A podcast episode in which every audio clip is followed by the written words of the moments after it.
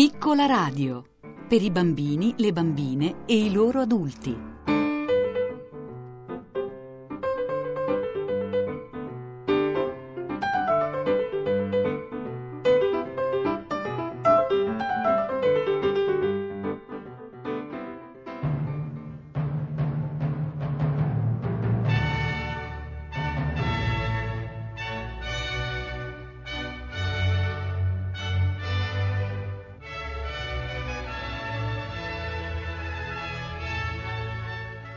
Pagine da Alice nel Paese delle Meraviglie di Lewis Carroll. Edizioni Feltrinelli. Traduzione e lettura di Aldo Busi.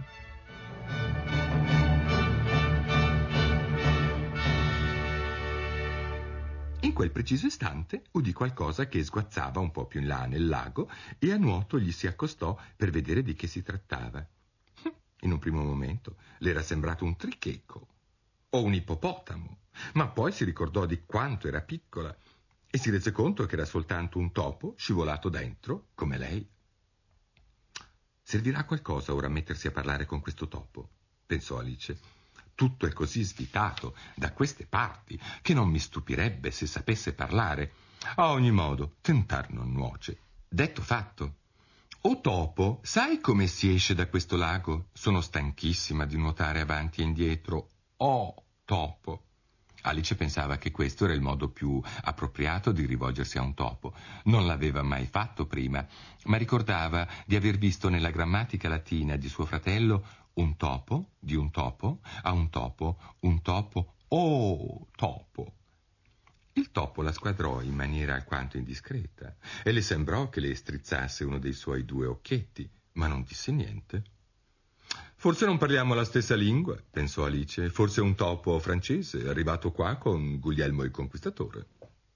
Con tutta la sua conoscenza della storia, ad Alice non era mai troppo chiaro quando era successo questo e quello. Non si diede per vinta e disse Où est ma chatte? che era la prima frase del suo sussidiario di francese. Con un guizzo repentino il topo quasi uscì dall'acqua e sembrò rabbrividire fino alla radice dei peli dallo spavento. Oh, scusami tanto, gridò Alice tutto d'un fiato, temendo di aver ferito la sensibilità della povera bestiola. M'ero completamente scordata che a te i gatti non piacciono. Se mi piacciono i gatti? squittì il topo con un urlo stridulo e impetuoso.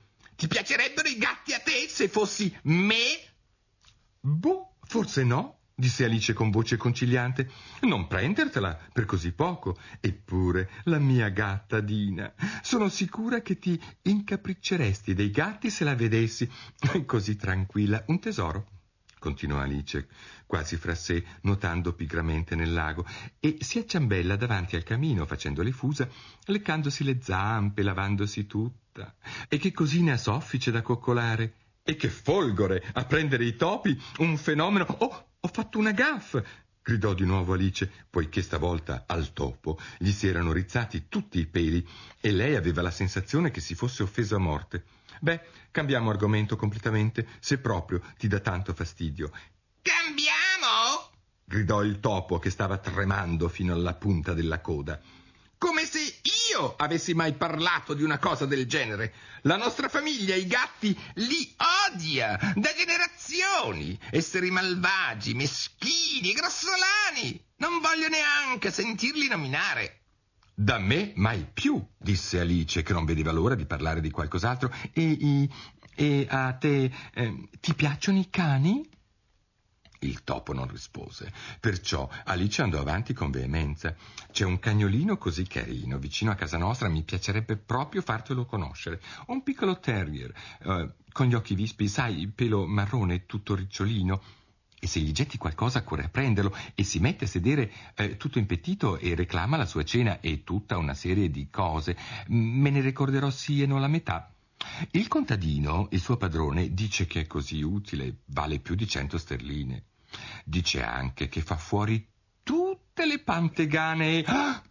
Altra gaff, esclamò vedendo il topo che fuggiva, sbracciandosi a nuoto come se avesse il fuoco alla coda, provocando un mezzo fortunale nel lago.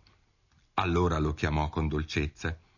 Sorcetto caro, dai, torna indietro, non parleremo più né di gatti né di cani, se ti stanno così indigesti. Quando il topo la udì, fece muso coda e con comodo rifece il tratto a nuoto. Era sbiancato in muso. Per la rabbia, pensò Alice, e bisbigliò con voce tremula. Tocchiamo riva, che ti racconterò la mia storia, così capirai perché odio gatti e cani. Era l'ora di muoversi, poiché il lago si stava affollando fino all'inverosimile di uccelli e altri animali che vi erano caduti dentro. C'erano un'anitra e un dodo, un lorichetto e un aquilotto e molte altre strane creature.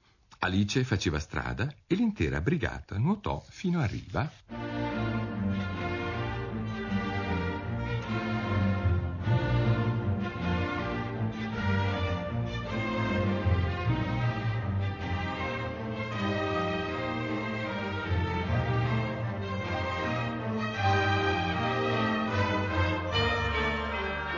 Carosello elettorale e codazzo di miserie. Era proprio un bel campionario quello che si radunò sulla riva. Gli uccelli con le penne inzaccherate, gli animali con la pelliccia incollata alla pelle, e tutti grondanti, esausti e di pessimo umore. Innanzitutto, naturalmente, bisognava pensare a come asciugarsi.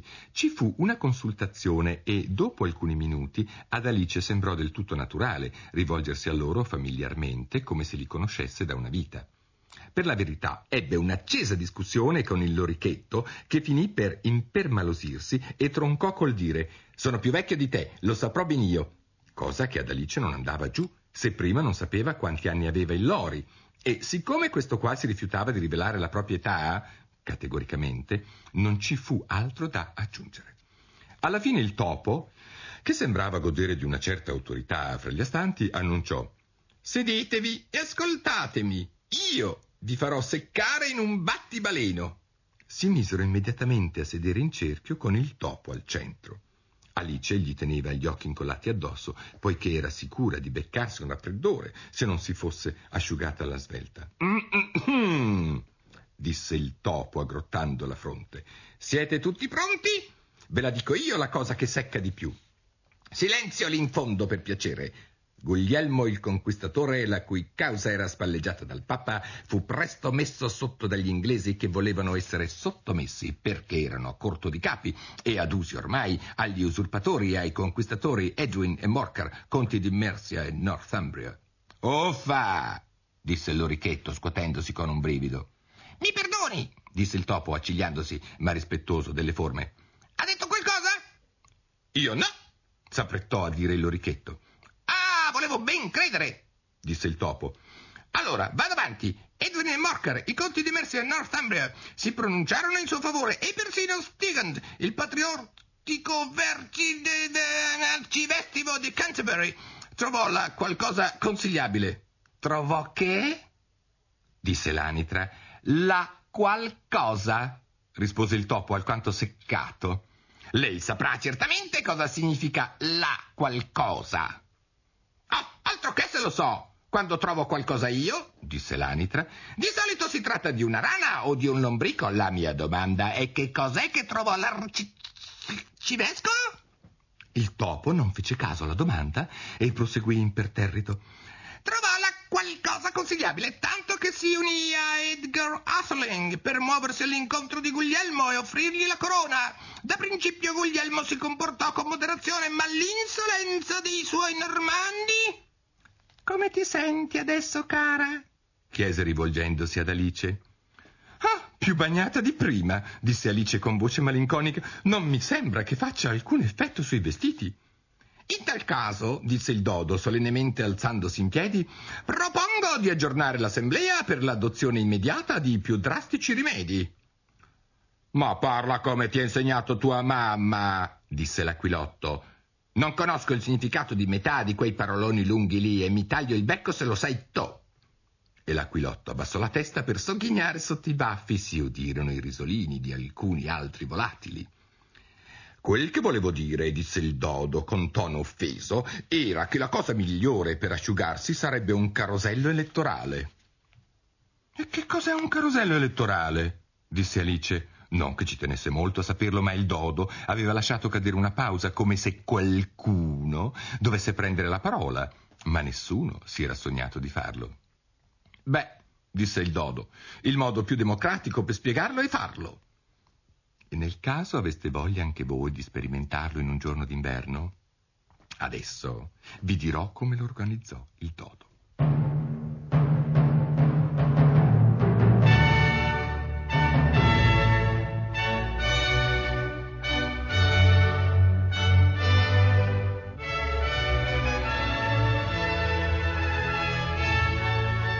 Avete ascoltato Pagine da Alice nel Paese delle Meraviglie di Lewis Carroll. Traduzione e lettura di Aldo Busi. Realizzazione tecnica di Lorenzo Grego. Un programma curato e realizzato da Vissia Bachieca.